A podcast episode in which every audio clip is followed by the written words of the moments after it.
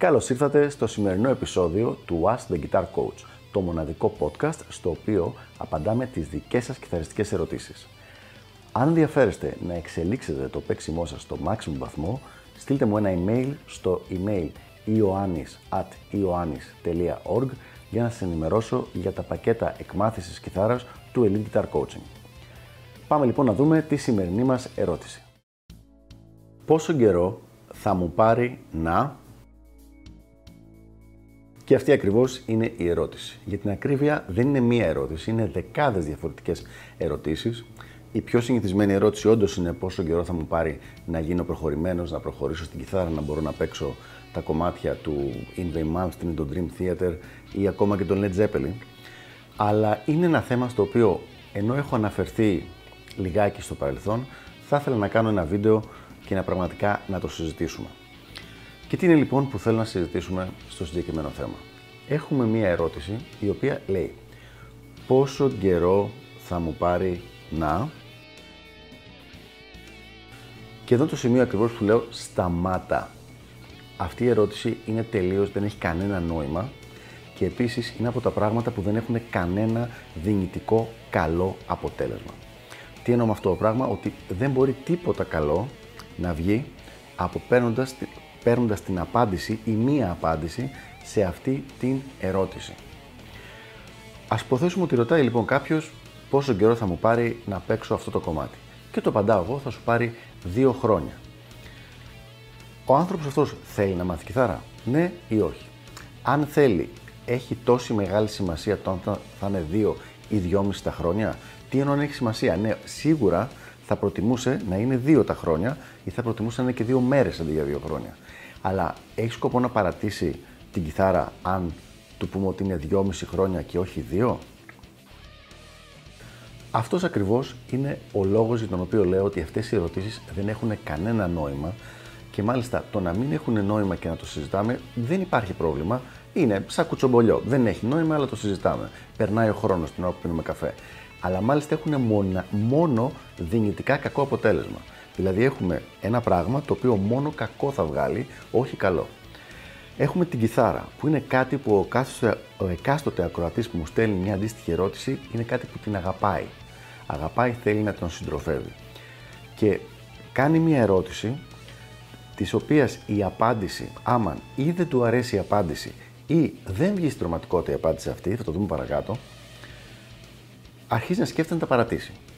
Άρα το μοναδικό σενάριο στο οποίο μπορεί να, μπορεί να χρησιμοποιηθεί αυτή η ερώτηση, και προσέξτε το, ακούγεται τραβηγμένο, αλλά είναι πολύ σοβαρό, είναι μόνο στο να απογοητεύσει έναν άνθρωπο που αγαπάει τη μουσική και να τον κάνει να αρχίζει να σκέφτεται μήπως να τα παρατήσω. Δηλαδή, ενώ πριν δεν είχε κάποιο προβληματισμό, έπαιζε κιθάρα, είτε κούτσα στραβά, είτε πολύ καλά, είτε με coach, είτε μόνος του, είτε μισή ώρα την ημέρα, είτε 10 ώρες την ημέρα, κάνει μία ερώτηση παίρνει την απάντηση σε αυτή την ερώτηση και ανάλογα με την, με την απάντηση αυτή αποφασίζει αν θα συνεχίσει ή όχι να ασχολείται με αυτό το πράγμα που τόσο αγαπάει. Αγαπητοί ακροατές και αγαπητοί φίλοι που κάνατε την ερώτηση αυτή ή κάποια κοντινή παραλλαγή. Η ζωή είναι ένα χάος. Δεν υπάρχει καμία περίπτωση κάποιος άνθρωπος να μπορεί να σου πει με ακρίβεια πόσο καιρό θα σου πάρει να κάνεις κάτι.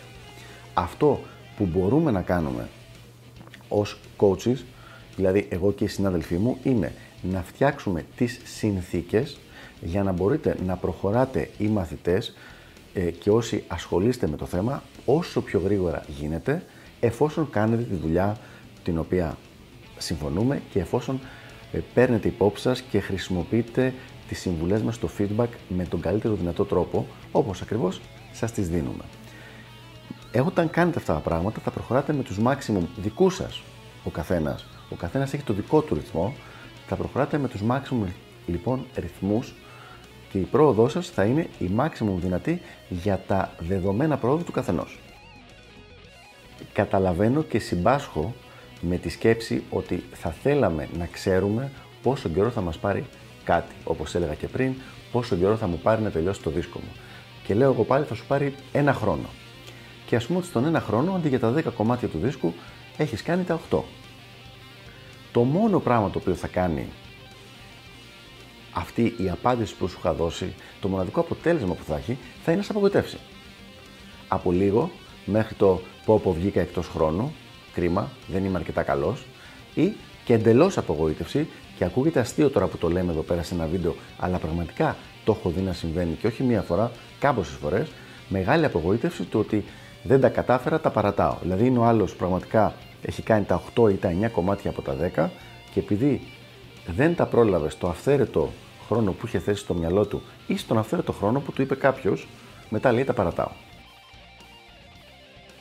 Δεν είναι λοιπόν αυτή η έξυπνη, η σωστή και η πρακτική λύση. Όπως ακριβώς αν ήσουν ο Ριβάτης και έλεγες Θέλω να ανέβω τον Όλυμπο για παράδειγμα, θα άρχισες την προετοιμασία για να ανέβεις τον Όλυμπο και να φτιάξεις όλες τις δομές, την προπόνησή σου, τη διατροφή σου, την τεχνική σου και όλα αυτά, ώστε να μπορείς να ανέβεις. Και έλεγες Πώς θα μου πάρει, Ε, περίπου υπολογίζω ότι θα μου πάρει τόσες μέρες. Αλλά δεν υπάρχει κανένας λόγος να έλεγε κάποιος συγκεκριμένο αριθμό ημερών ή ωρών, γιατί δεν βγάζει κάποιο καλό αποτέλεσμα. Ελπίζω λοιπόν να βοήθησα λίγο με αυτό το θέμα και να μπόρεσα όσο γίνεται να ε, κάνω κάποιους να σκεφτούν ότι ίσως να μην είναι και η πιο σωστή νοοτροπία το να προχωράνε την ενασχόλησή τους με την κιθάρα και με τη μουσική με αυτά τα πολύ πολύ δεδομένα, τα ποσοτικά δεδομένα. Γιατί στην πραγματικότητα δεν έχει καμία απόλυτο σημασία και όπως είπα πολλές φορές μέσα στο βίντεο αυτό μπορεί να χρησιμοποιηθεί μόνο για κακό. Οπότε λοιπόν για ποιο λόγο να ασχολούμαστε. Αυτά λοιπόν για το συγκεκριμένο θέμα. Ελπίζω να βοήθησα και τα λέμε στο επόμενο επεισόδιο του Ask the Guitar Coach. Γεια χαρά!